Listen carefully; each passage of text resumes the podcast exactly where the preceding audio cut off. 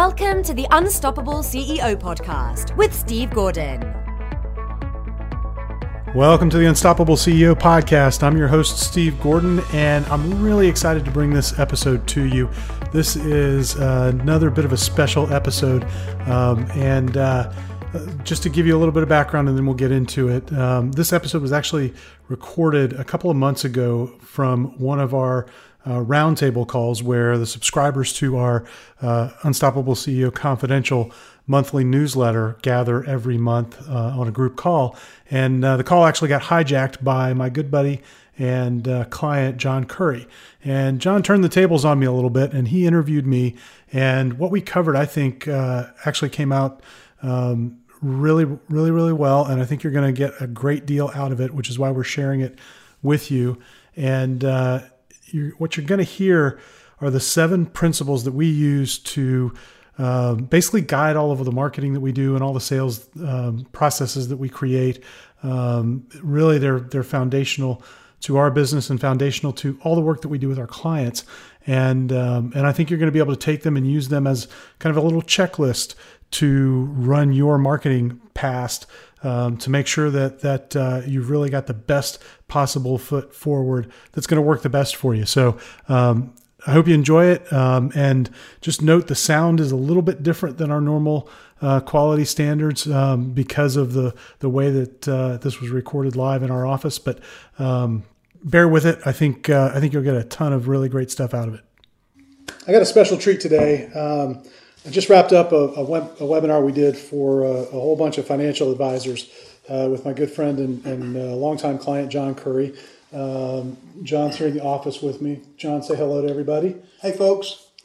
So, um, like all of you, John's a subscriber to uh, the, the newsletter, and, uh, and he's been a client for, what, what, has it been now?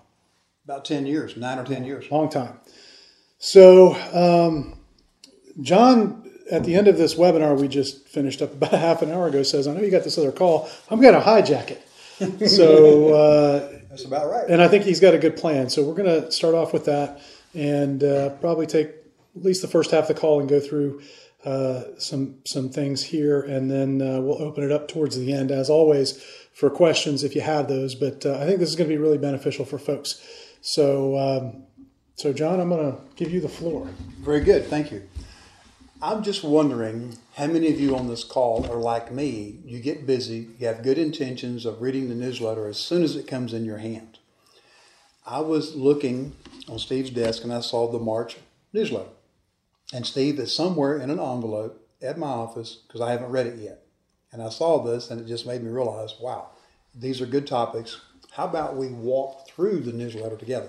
So if you have yours handy, grab it. If not, when you go back later and you read it, this will help you even better because you'll have Steve in the back of your head talking to you and walking you through it. So I want to go through this because the concepts you have here are very important. You start off with the title of Why Do We Make It So Complicated? Seven Principles to Simplify Getting Clients and Growing Your Business.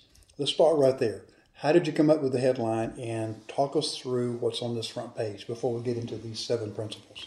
Um, I'll tell you how the headline came about. It was the week that I was writing this, I had four conversations, each with a different one of our clients, who they were all looking for the next thing to do related to getting clients.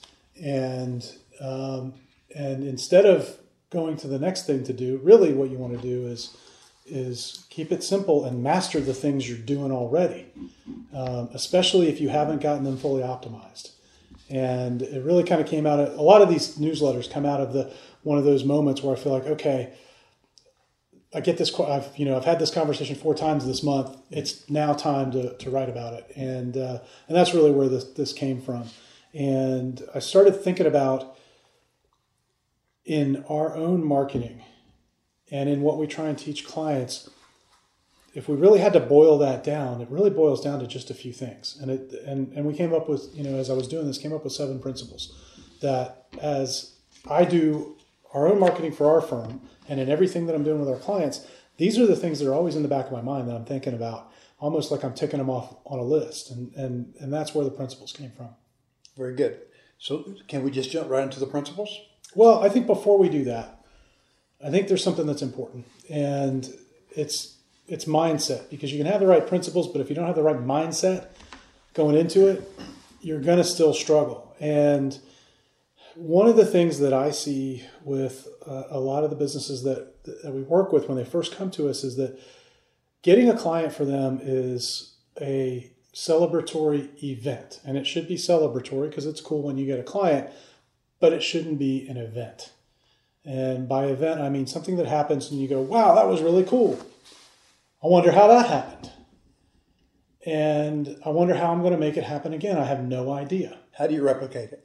Right, how do you replicate it? And so what we found is that, and this has been really fun to watch. I like this is what gets me like excited in the morning.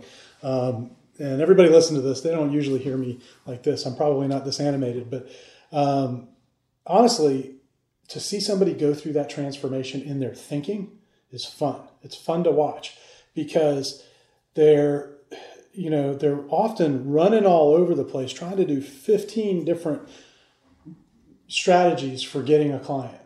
Actually they're usually not strategies. They're just some tactic that they heard somebody else mention that you know they watched a webinar somewhere right? Um, i shouldn't say that because we do webinars all the time but um, but our stuff is based on principles. And they you know they they're doing all these different things and they are driving themselves crazy doing it and not spending you know the t- kind of time doing the, the really important things. And our whole focus is trying to get them to shift from that kind of thinking into thinking like how can i build at first the simplest possible system that'll create a client? What set of three or four or five steps will result in that that I can then figure out how to repeat. And when you're doing 15 different things, you never know which one worked to know what am I going to repeat, you know? So that's the mindset shift that has to happen. And I call it the, the event mindset to the systems mindset. And you've got to make that shift. Well, let's be candid. Your mindset impacts everything you do in life. So if my mindset is, is get up in the morning and walk you know, five minutes versus walking enough to have an impact on my health or taking a 10 pound dumbbell and do it three times and say, wow, great exercise versus a mindset of I'm going to challenge myself and push myself. Agreed? Right. So mindset's key in everything. But let, let me jump on something just a second before we hit these principles. So when you talk about the mindset, what went through my mind as you were describing that is getting focused with your mindset. And now, by simplifying, haven't I eliminated all the other distractions and the nonsense that takes my time, my energy, screws up my attitude, and probably takes me off my mission? Yeah. Because if I can get rid of the clutter around me and the distraction around me and focus on just a few things, I think that alone enhances your mindset, it energizes you, and you're more likely to follow through on the game plan. Yeah, I think so, without a doubt. Good, good. Let's talk about principle number one trust. Well, and, and before we jump right into that, I think it's also important to understand that, and I talk about this in the newsletter, um, everybody's chasing tactics. Yep. Okay. And especially if you are following marketing on the internet, because every 30 seconds it seems like there's some new tactic. The the thing that the, the danger in that is that if you don't have the principles underlying it, you're going to go into some tactics that are actually going to work against you. Okay? Because either you're not applying them in a way that's in line with these principles, or the tactics themselves are in conflict. Can you give us a quick example? Yeah, um, and you know we this has happened to us in the past. You see something that seems like a good idea, a good tactic to use, and it turns out that um, it's it's actually working against you. So um, you know we we did God a long time ago. Um, we used to really have this. We had this email sequence where we were really driving people right away to want to buy something, and um, I had read somewhere that this is the way you got to do it. It needs to be these four emails in this sequence, and here's what they say. And I said, okay, well, let's try that. Let's see how that works. But the problem is, I didn't compare it to the principles that we had. And so we were trying to sell something to someone without having built any trust, which is principle number one, we're going to get to in a second. And it didn't work. And not only didn't it work, it eroded trust. It did the exact opposite of what we needed to do. Sabotage all Sabotaged it, yeah, because we were rushing in to make a sale. Um, you know, the, the, the truth is, the more you can push the sale away, the the more excited the prospect actually gets about the idea of buying. So it violated the, that that fundamental principle, and uh, and it flopped. And uh, thankfully, we realized it and we changed course. But you know, we probably did that for six months before we realized how stupid it was. Let, me ask you this: As good as you are at marketing, do you ever find yourself tempted to take that shortcut and go for the quick sale? Like every day, and um, and and that's really been a focus over the last two years is getting back to there are really three things we got to do. We got to generate leads, open relationships is the way I like to call it. Right.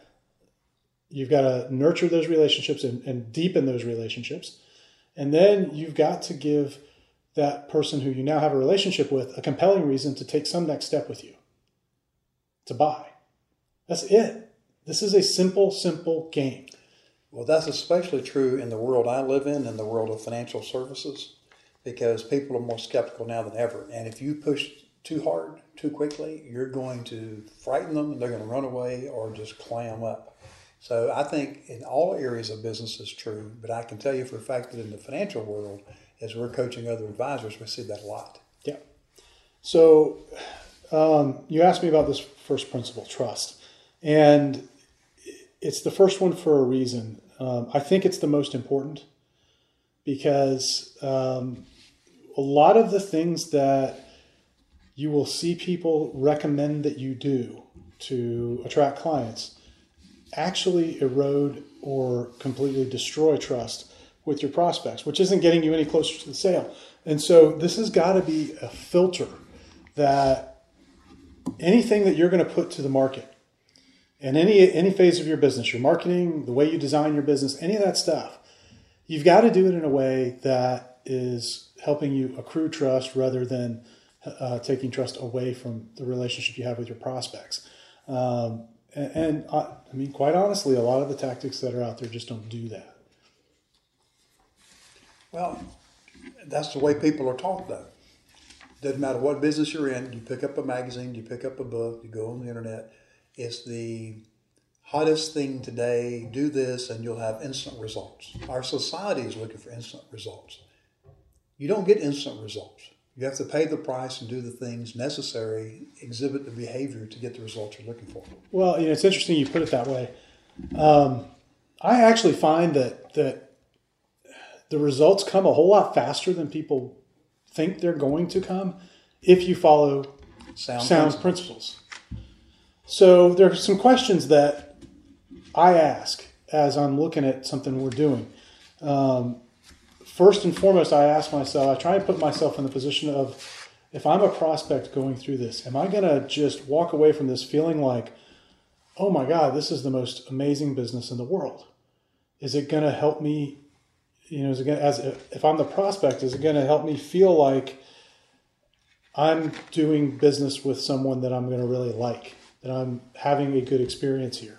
Um, I'm asking myself, is it transparent or am I trying to manipulate? Um, you can manipulate someone into buying and even into spending a lot of money, you know, in a high ticket sale. But the clients that you get that way suck. And they're, they're not, awful. And they're not long term. No, and they're not long term and they don't comply. And everybody on this call is in the business of, of working with clients and giving them advice. And for that to be successful, you have to have the client comply with the advice. Sort of like going to the doctor and him giving you the cure to cancer, and you going, eh, forget that. Right. I'm not doing that. You know, so if they don't comply, there's no cure delivered. Um, you've got to ask yourself, is it in alignment with your mission? Because there are a lot of things that you could do that might be good, but if it's not in alignment with your mission, it's probably taking you in, in the wrong direction. And related to that, you want to ask, does it actually demonstrate the mission? So, John, we were just on a webinar where you invited um, a, a, whole um, group of your colleagues from the, the Guardian Life Insurance Company um, that that you're affiliated with. Um, you essentially referred them to me. The webinar was a referral kit. One of the comments that we get about the marketing that we do um, is, you know, people will say when they're then on a sales call with us, you know, I was going through that whole webinar and then I realized everything you're teaching me to do is exactly what you're teaching on the way. Everything you're doing is exactly what you're teaching. It was like a live demonstration. Right. And so anytime you can demonstrate your mission through your marketing, it's going to enhance trust. Um, and so, and I, in the newsletter, I give some examples of that with law firms. Before you go there, wouldn't you also agree, though, that not only are you demonstrating the trust, you're also demonstrating that you're consistent in everything that you do? Oh, yeah. Because, see, if you want to frighten someone, all of a sudden do something totally out of character, out of that's not consistent. So you're you're demonstrating the, the trust, but you're also demonstrating that you're a person that follows your own advice. Yeah. Well, and if you don't do that, if you give them that that kind of jarring experience, and things come at them that they're really not expecting because you're you're not consistent like that, it scares prospects away. Correct. They're looking for safety. They're looking for confidence. We're going to talk about confidence in a few minutes, but um, you know they're they're looking for for all of that, and um, and so you can't give them that kind of jarring experience. Talk about the examples you have on, on the ads about the attorneys. I know you don't want to cover everything, but can you just at least touch on it? Yeah, so in, in the newsletter, there's examples of commercials from three attorneys, and I know you can't really tell from. We took some some images of the uh, commercials, but you can't see the content of it. And I described them a little bit. Well, I've seen all of these. You've seen all of them because you're these are all local to us here in, in Tallahassee, um, and you know you you've got kind of the typical law firm commercial where you got the guys in suits that look smart and look like they've got some money and probably are pretty professional, you know, and they got their ties and their suits all buttoned up and they're standing around looking like they're having an important conversation, right? The typical, hey, I'm a professional kind of commercial. So that's one of them, and that's fine, you know, but there's no life in it, there's no personality in it, there's no human connection. There's just, hey, I'm an attorney. Look at me. I'm probably pretty smart because I can wear this suit, right? And that's a very typical approach in professional services, whether you're in, in, in, law or in consulting or in marketing or in financial services. It's the we're going to look really important and try and be as credible as possible approach, okay? And it works to a point, but everybody's seen that for a really long time now. And they've been burned by it because they know it's easy to go buy a nice suit and to get a decent commercial, uh, you know, or to put a nice brochure together or whatever. So they're not buying it. The second one is kind of the opposite end of that. So this is a guy that thought, well, if everybody in my industry is doing these really stuffy things, I'm going to go the other direction. So he's on there with cartoon dogs and just, I mean, it, it's awful. It, you look at that and, I go, and I, every time I see these, they play these in the morning on the local news station that, that my wife likes to watch. And I go, God, how is this guy getting any business whatsoever? Because I wouldn't give him a dime. He looks like a joker. So, and, and in the image there, he's reaching out. If you've got the newsletter, you'll see this. He's reaching out of the computer screen, handing the prospect a phone, the injured prospect, because these are all personal injury guys. Okay, like come on. Okay, that that's eroding trust right there in the best clients. Maybe it's getting him some clients, but in the best clients, the ones that are going to pay you a premium, that kind of stuff is going to erode trust. Then you've got the third guy, and um, he's the 800 pound gorilla in personal injury law, at least in Florida and about half dozen other states. Yes, he is. And um, and a, a multi multi multi mega millionaire because of it. Okay, so I take that as a clue. Maybe he knows what he's doing with his advertising. And he gets on there and he's in the suit and he's in the office, you know, the big dark wooded office and all of that that the other attorney, the first example, had. And instead of talking about himself and his firm, he talks about the problem that his ideal client has. Every one of his commercials is about those problems, except a few of them. And a few of his commercials are about him as a person or his family because it's a family firm. It's, it was he, he and his wife that started it years ago, and now all of their sons are in the business. So now you'll see them do some more things like that, where he'll talk about a little bit personal, not about the firm, but about revealing a little bit of his personality and humanizing the firm. And there's a difference between doing that as a way to build trust and simply talking about yourself, which is really what the folks in the the first example are doing, they're just talking about the firm and how great they are. Here, he's talking about who he is as a human being, and that's a big difference. Yes, and on page five of your newsletter, you put something that I highlighted. Said, "We trust people, not firms." Absolutely, and you want to think about that in your marketing. How am I? How can I present myself as a a human? Yes, you have a firm that you're running, but how can I present myself as a human that's an expert, that's an authority, that's also human and trustworthy? Very good we could spend two hours on this topic. Probably. I, I, probably a whole day. But we don't have that. No, let's, let's move on because I've slowed us down here a little bit. Let's go to principle number two on page six of the newsletter. You talk about confidence. Let's talk about that. Confidence and why. Because um, I can take that two different directions. So, my contention is that our clients are, are really buying confidence from you. That the, the reason that they're coming to you is because they have an area of their lives that they are not confident enough in to solve a problem and remove a consequence that they can't stand anymore.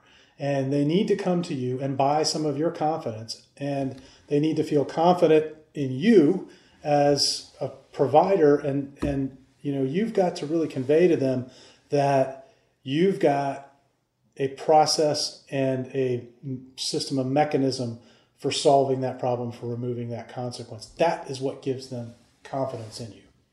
I will tell you, in my 42 years in my business, I bet you I've heard, it wouldn't be exaggeration to say 200 times in 42 years. I don't understand this, but I have confidence that you understand it and you're looking out for my best interest. That's a powerful yep. concept because once they know that you have the credibility, the knowledge, the skills, and they have confidence in you that you're looking out for their best interests, it's pretty much, okay, tell me what to do now. I don't want all this junk. Just tell me what to do. So, John, you're in the financial industry. Specifically, you sell life insurance and annuities and investments to Correct. people who want to retire and, and have a really happy retirement, a secure retirement, as you would call it. Well, you know, uh, I joked about this on our webinar earlier. You can call 1 800 No Help and buy life insurance. Absolutely. And probably investments and annuities. I know you can get investments that way. Sure. Um, and so that's not what people are buying from you. And for those of you who, list, who are listening, no matter what business you're in, people aren't buying the service from you. They're buying you and the confidence that you bring to the table. And yes, they're buying your specific domain knowledge, but really they're coming in so that they can feel confident that they're going to get a solution about something and that you're going to be able to deliver it. So they're really buying you. And you've got to keep that in mind. We all get so caught up in what are all the features we can sell and the benefits of the features and all that. Well, the, before you get to any of that, you had better make sure that you're delivering them confidence in you and the process that you have to get to the solution. And you said something powerful there, the word process, because you can buy products anywhere. But what I tell people happened uh, Tuesday, an attorney who wrote a check, fairly large check for a planning fee, says, Tell me what I'm getting for my fee. And it boiled down to I said, You're looking for a magic bullet. Here's what you're getting. You're getting my 42 years of experience, knowledge, skill, hopefully some wisdom of helping other people like you. You're not going to get that anywhere else. So what you're buying is me and my experiences with other clients like you. And she says, done. Let's move forward. Yeah. So you, so you're 100% correct. So in the newsletter, I talk about some different ways you can build trust and confidence. Um, I don't know if you want to go through all of those. Well, um, let's hit this thing called process real quick because I think where most people get in trouble, they don't have a process. So you just hit. We all know the importance of trust, but just hit process for just a minute. Yeah. Well, this will revolutionize your business. Um, and uh, I know it has yours because I know you have a process. I know it has ours. And, you know, when a client comes to us, we're going to work on something very specific with them and in a very specific order. And even if they want to go in a different order, we're not going in a different order. It's as if, you know, you go to the surgeon to cut out the tumor and you say, you know what? I really want you to not start with the incision. Hmm. You know, I, I want you to start someplace else. And the surgeon's like, no, no, no, you don't understand. You know, we have a process. This is how we do it. And I don't make my incisions from left to right, I make them from right to left. And that's the only way we do it. You have to have the way that you do the thing that you do and be opinionated about it and believe that this is the best way to solve this problem and and document that this is the best way to solve this problem. So when you come to us because you need more lead flow, the first thing we're going to tell you is, guess what? We're going to start with Mr. Professional, we're going to start with referrals because we know that is the best, fastest, lowest risk way to get you the clients that you need and maybe that'll be enough for you. And that's your stand. And that's our stand because we've proven it. Yeah, you can do all kinds, there are a million other things you could do. But that's not the way we do it because we know this way works. So you got to have that process and have the confidence to convey that. That process would even incorporate your way of going about getting those referrals, those introductions, like your referral kit and all too, wouldn't it? Absolutely. Absolutely. Multi, multi, multifaceted. I tell you, we're, we're going to do another time. We can't do this today. I want to dig deeper into this, and it might take a good hour and a half to two hours to do it. But we need to do this not only for people in your world, but people that are in my world. Absolutely. All right, let's do this. Let's jump over to principle number three: purity of intent. Now, you know I love this one. Yeah, I stole this from you, by the way. well, let's talk about purity of intent. To me, purity of intent means this. And I want you to give us your version of it. Of intent means that I am going to do whatever it takes to take care of you, my client. I use the analogy, I used to use the analogy of being a shepherd protecting my flock. No more. I use the analogy of being the sheepdog, financial sheepdog protecting my clients. Because the wolves are trying to get them. The wolves would be a metaphor for taxation, stock market losses, et cetera, et cetera. So my purity of intent is to make sure that my intentions are pure in taking care of you, my client if I always stick with that principle, then I don't have to worry about telling you something that's improper. It makes me lead a life professionally that I can look you in the eye and say, I did everything that was in your best interest and not have to worry about it. So give us your view on that.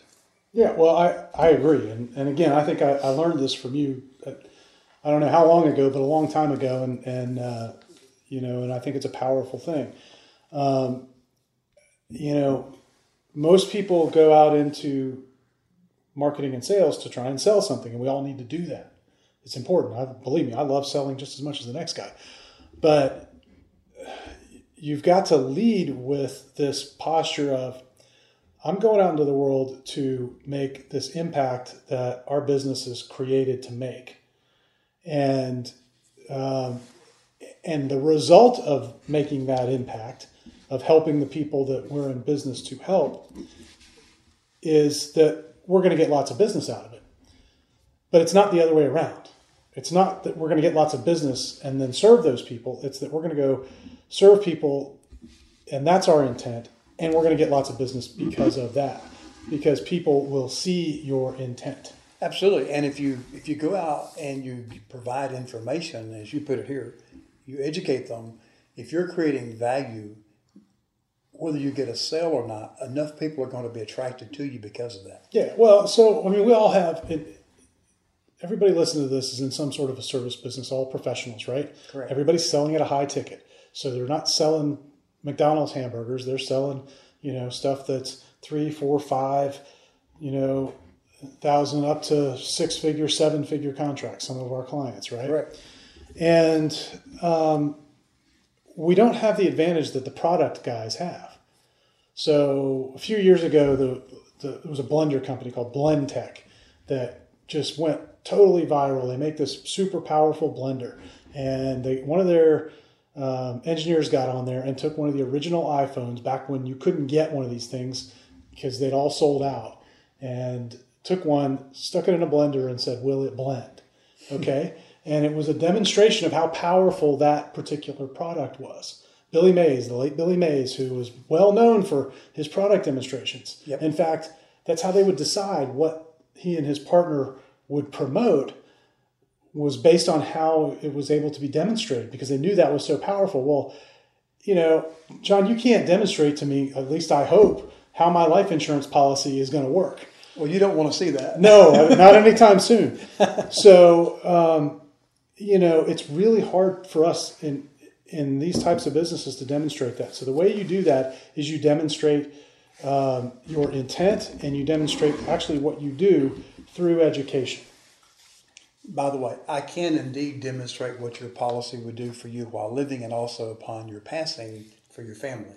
But that's another whole topic for later. All right. Anything else you want to share regarding this uh, intent? Well, I again in the newsletter I talk about you know intent by uh, demonstrating intent by education. So if you're educating people, you're taking the knowledge that you have and you're sharing it freely without the fear that somebody's going to rip you off, without the fear that you know some do-it-yourselfer is going to get it and, and you know they're not your client anyway. Um, if you share it freely, people will very quickly be attracted to that because they see that you're not out just for selfish reasons. The other way to think about intent is, is by courage. And, uh, and John, you're very, very good at this. Um, the, the way you show intent by courage is you challenge people. A lot of people, when they get in a sales situation, they're so damn desperate because they don't have enough lead flow that they got to close everybody that they're in front of that they don't have any courage there the the prospect is the, really the one in charge. They've got to have that close to pay the bills, and I understand that, you know. And there was a point in, in my life where I was there. Thankfully, I didn't have to be there very long. And what you've got to get to is this place of courage where you can push back on prospects, but you do it in a way that isn't mean. It's not nasty. It's not. It's not even maybe it's a little confrontational, but I don't even think that's the right word. It's more about accountability. So prospects will tell you all kinds of things because a lot of times their thinking isn't clear. And if you don't have the ability to be strong enough and courageous enough to challenge their thinking, then you really can't serve them very well. I learned a word from a friend of mine several years ago. Instead of being confrontational, be carefrontational. Sure. Show that you care. Very good. Let's talk about principle number four risk reduction. Yeah. Um, this is a biggie. They're all big, but this is a biggie because in our world today, people are afraid of taking risks. They're worried about getting ripped off. We're the most untrusting world that I've seen in my 42 years in business. Well, so I chose that word reduction intentionally. Um, a lot is talked about in, in marketing about risk reversal. Yes. In other words, you know, you see all these guarantees, you'll get all your money back and all of that. Well, that's really hard to do in our types of businesses. Um, I mean, maybe in some you can do it, but um, I know when I was, you know, doing large uh, engineering and and and, uh, and uh, the mapping projects that we would do, I couldn't put a guarantee on that. I mean, we were doing million dollar projects. I was paying people. Um, there was no money back guarantee on that. Um, there was the performance guarantee that we were going to complete the work we were contracted to complete, but uh, we couldn't reverse all of the risk, you know. And and I think in a lot of cases, risk reversal is actually dangerous for your clients because, especially if you're doing any kind of work where you're trying to transform them from some current state to some future state that they want, along the path of that transformation, they're going to get scared. And if they have an exit door, they may take it. Mm-hmm. And that's not in their interest. Going back to purity of intent. Right. You know, and so you want them to be committed to you, but at the same time, it it's useful and necessary to reduce their risk. Um, one of the ways we do this, we don't do um, refunds. I mean, even on our newsletter, we don't give you a refund. You know, in fact, I say it on the, the, the sales page for the, the newsletter. Look, if 97 bucks a month is too much for you to risk, we ain't the right place for you. And um, and that's okay. I'd I, forgotten that. It's been a while since I've seen that, but you are right. That's okay. I, I am fine with that. You know, and um, with our, our consulting clients, there, we don't you know we don't offer refunds, but our commitment is that we're going to keep working with you until we get you the result that you came here to get. So that reduces the risk. There are ways you can reduce risk creatively, and it's worth thinking through how to do that for your clients. I love it. I love it. Okay, let's go to principle number five. You know, focus is a powerful word. I love this word. I use it as one of my worksheets to collect information. So I love this word focus. And I'll be honest, I've not taken the time to read this section. So please uh, talk to us about focus. Well, I mean, uh, um, the first line there in the newsletter is focus equals speed. It says everything to me right there. I love that, it. That's kind of our mantra around here the more focused you can get, the faster you can move because you remove all the distractions and the noise, and and you can actually act on the things that are going to have an impact in your business. It's when you start to spread yourself, you know, thin, and you're trying to do a bunch of different things that you begin to really have problems, and and the progress is excruciatingly slow but what we found is that when you can focus, whether it's on your ideal client, whether it's on focusing on referrals before trying 15 other types of marketing, um, no matter what that focus is, anytime we focus or we watch our clients focus, they speed up. Well, you've seen that in my in my business with the help you've given me from the standpoint of saying, "Hey, John, you know, it looks like you've gotten you've strayed away from your process or your ideal client." Because to me, those two go together. If I have a process that serves an ideal client and I stray from that, now I'm having to reinvent the wheel because my process may not be aligned with that other person that I'm trying to get as a client. And not only does it give speed, it gives you confidence and it also frees up time to think about other things. So the speed is important, but it also puts me in a position that takes less of my time and my teams. I got three full time people supporting me, so their time is my time because I'm paying for it. So if I can focus in where we're spending less time on rethinking the reinventing the wheel, mm-hmm. then everything goes faster, but it also saves me a lot of time and money. Yeah. Well, look, opportunity is everywhere. I mean, literally, it is everywhere, and that's a blessing and a curse. Yes, it is. Um, it can be really, really distracting, um, and it's important to have some criteria about what you're going to say yes to and more importantly what you're going to say no to.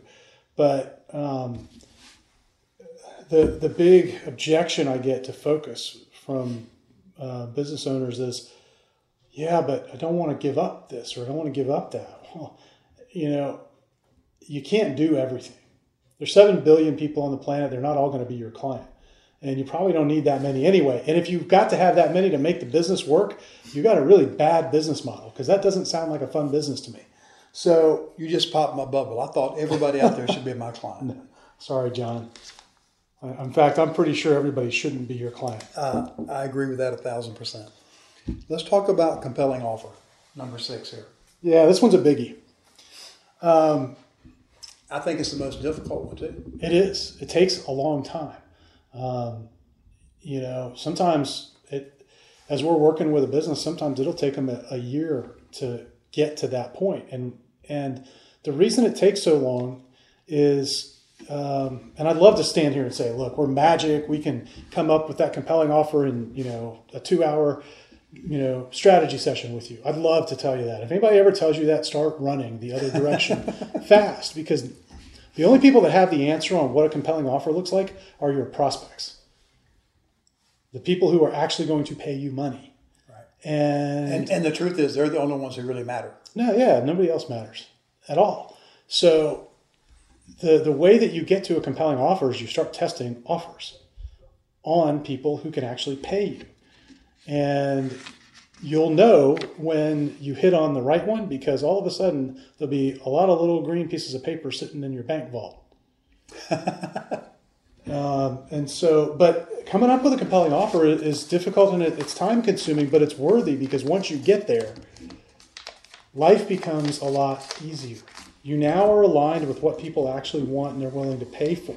And I got to tell you, there are, are it is very rare for me to see a business that spent very much time thinking about their offer. They go, I'm in the IT business, so I do X. I'm in financial services, so I do Y.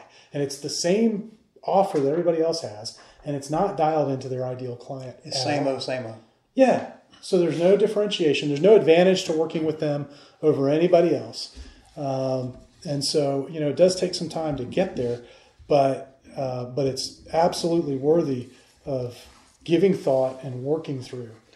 Well, let's address that a little deeper. On page 12, second paragraph, I'm going to read this verbatim. A compelling offer to your prospects is one that delivers relief from the consequences they can no longer live with. It delivers that relief while reducing one or two biggest risks slash fears they have. Expand on that. Hi, this is Steve. I hope you're enjoying this interview. We've got more to come in a minute, but what I'd love for you to do right now is rate this podcast. Leave us a review, rate us on iTunes. It'll really help others discover the podcast and help us help other CEOs, other business leaders become unstoppable. So if you go to unstoppableceo.net forward slash iTunes, you can find instructions there and links that will take you right to where you need to go to review the podcast. Thanks so much. Now back to the interview. Well, so um, folks listening should should know this because I, I talk about this a lot. Um, nobody spends any money to solve a problem. They spend money to either alleviate a really bad consequence that they can't live with any longer. It's too painful, or they spend money to acquire a really good consequence. So I just spent a whole bunch of money to pack the family up to go to Ireland this summer for a vacation. That's a really good consequence. I was willing to spend a lot of money for that. Um, and, you know, so those are, that's it. And until you get focused on those things, it, it's going to be really, really hard to acquire clients. Um, if you can do that and then look at, you don't have to, you don't have to reduce all of their risks. But I mean, even if you can just take the biggest one that's like flashing red, like in their head, like a stoplight, and you can reduce that or at least show that it's really not as big of a risk as they think it is because oftentimes that's the truth then uh, then all of this becomes much much easier because what you're doing is you're putting in front of them what they really really want which is that good consequence or the elimination of the bad one mm-hmm. and you're taking away the roadblock the thing that is just driving them nuts in the back of their mind for why this won't work for them. And if you do those two things and only focus on those two things, you're you're pretty good at that point. I love it. I like to tell people my job is to help you eliminate or at least reduce the financial threats that you're facing. And the more I can tune in to what I know is causing them pain, and I do that by what? Asking questions, knowing my client, that I'm able to help them have that compelling reason to have that conversation with me or to take action. All right, good. Uh, anything else on compelling um, uh, reasons here, or you want to move on? I mean, I could go on for a long time, but I, I know we're short on time. I know we only have a few minutes left because you want to take questions today too, I believe. Principle number seven: persistence. This one I love. Give us your take on this one. So, um, for those that have been around for a long time, they'll know that um, that one of my favorite quotes is from President Calvin Coolidge, and uh, I actually have it hanging on my wall here in the office. And um, you know the the punchline of the quote is, um, "Nothing in the world can take the place of persistence. Persistence alone is omnipotent." Leading up to that, Coolidge says, you know, talent isn't going to help you.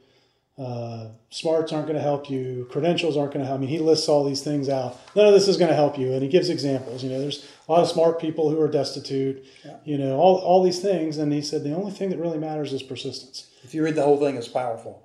Uh, for years, I had it uh, on my wall, framed. Yeah. I took it down because it just got pushed aside. Yeah, well, in fact, if you go to the about page on our website, it's there, and um, and it's there for a reason I think that's the differentiator because the people who are strong enough to persist win always. Period. Stay in the game. Yeah, and I mean, and that's it. And so, um, well, you know, well, hang on a second. You said that's it. Let's talk about how you develop persistence, though, because you got a lot of people who will give lip service to persistence, but the very minute that the tough that the battle gets tough, they go hide. So let's spend a couple of minutes talking about how do you develop and or maintain that persistence. So what is it that you think guides you to maintain the persistence? Because it's got to be something you really want badly enough to make you stay in the game. Uh, it's got to be that. You, you've got to be going after a goal that, that fires you up. Um, part of it's a mindset that if you decide that's where you're going, that you're going. And it's not to say that you don't quit. I mean, sometimes, I mean, uh, you and I both read uh, The Dip by Seth Godin. Sometimes you should quit. Sometimes you should quit. There are things we've, you know, we've quit on. Right. Um, because it was the smart decision to make. The key is when do you quit? When do you quit and, and what are your criteria for that? Um, but those are on individual little things, you know, not on the big thing I'm going after typically. So, um, I mean, everybody deals with this if you've been in business for a little while. So, we're in our seventh year. I didn't realize that until a little while ago. God, I've been doing this for seven years on top of my first career, right?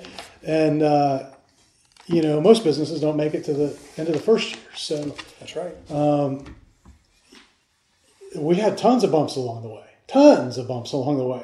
But, you know, you have this vision that and, and this idea of these people that you exist to help. And you just keep going towards that. Now you want to get practical with this for a minute because i like the practical. There's some things i do on a daily basis to make sure this happens. Because um, otherwise there's bad stuff happening in the world all the time. Never there's never a day i have where everything goes perfectly to plan. I don't think any of us do. No. So how do you deal with that? So number one i work on my fitness a lot um, in fact, this last two weeks, I've uh, had a shoulder and a back injury and haven't worked out much, and uh, I can tell a difference uh, when I'm working out every day. Um, and I work out typically five days a week. I know you do five or five or six days a week. Um, I'm significantly more confident, um, just internally. So that's important. Um, I read, and I'm always consuming new ideas because I find ideas inspiring and keep they keep me moving forward. Um, and I work on the, the spiritual side, and uh, you know I make sure I breathe. Uh, anytime I'm I'm feeling a, a, moment of you know anxiety, and everybody feels this way. It's just how do you how do you respond to it when it happens? Um, and so you know I've been going through some of the breathing exercises in a book that you shared with me called Unbeatable Mind by Mark Divine. And I've noticed that when I breathe deeply, really deeply, for a, a, minute or two, man, there's no stress anymore. Life is good again. So little things like that have helped me over the years stay persistent, stay unstoppable, as we would call it. Um, and you've got to figure out what that is for you and, and know what those things are and, and keep coming back to them because this is a marathon. This is not a sprint. As as much as all the gurus out there want you to think this is a sprint, to you know you can go from zero to a billion dollars next year. Um, I, I'm I'm not that interested in that because rockets that go up really fast fall back down really fast. And I had a uh, my first business was one that we grew quickly, but not out of control, and we grew consistently and it was a great business. And I'm glad I'm doing what I'm doing now because I love this more than I did the technical work. But we've built the same way. We've grown quickly, but not outstripped our capabilities. And um, and just having that day in day out systematic forward progress is important. Love it. I love it.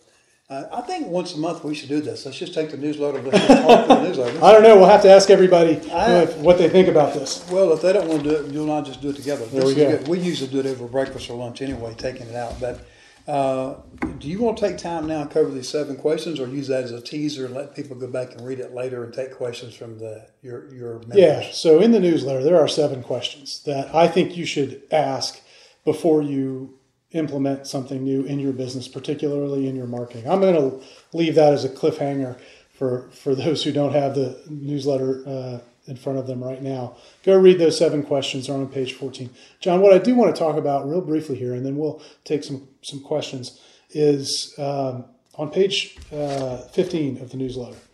Um, there's a thing there called the growth mindset scorecard, and this is something new that we've created. And um, and I've been really amazed at the response to this. We've gone through it with some of our clients, um, and I'd like, to, if it's all right with you, just talk about that for a minute. I like this tool. I have, I, full disclosure, I have not created my version of this yet. I'm still using my scorecard. It's working for me, but I love this format. So I need you to help me get that done. So what we did is we sat down and and I, I thought about our three best clients ever, and I thought about our three nightmare clients, the ones that drove us crazy, and um, and I thought about like how do they think what what's the mindset that they have, and that led me to these eight different categories or mindsets accountability, investment multiplier, opportunity abundance, iterate to win, systems approach, resourceful, worldview, and, and now um, versus mastery.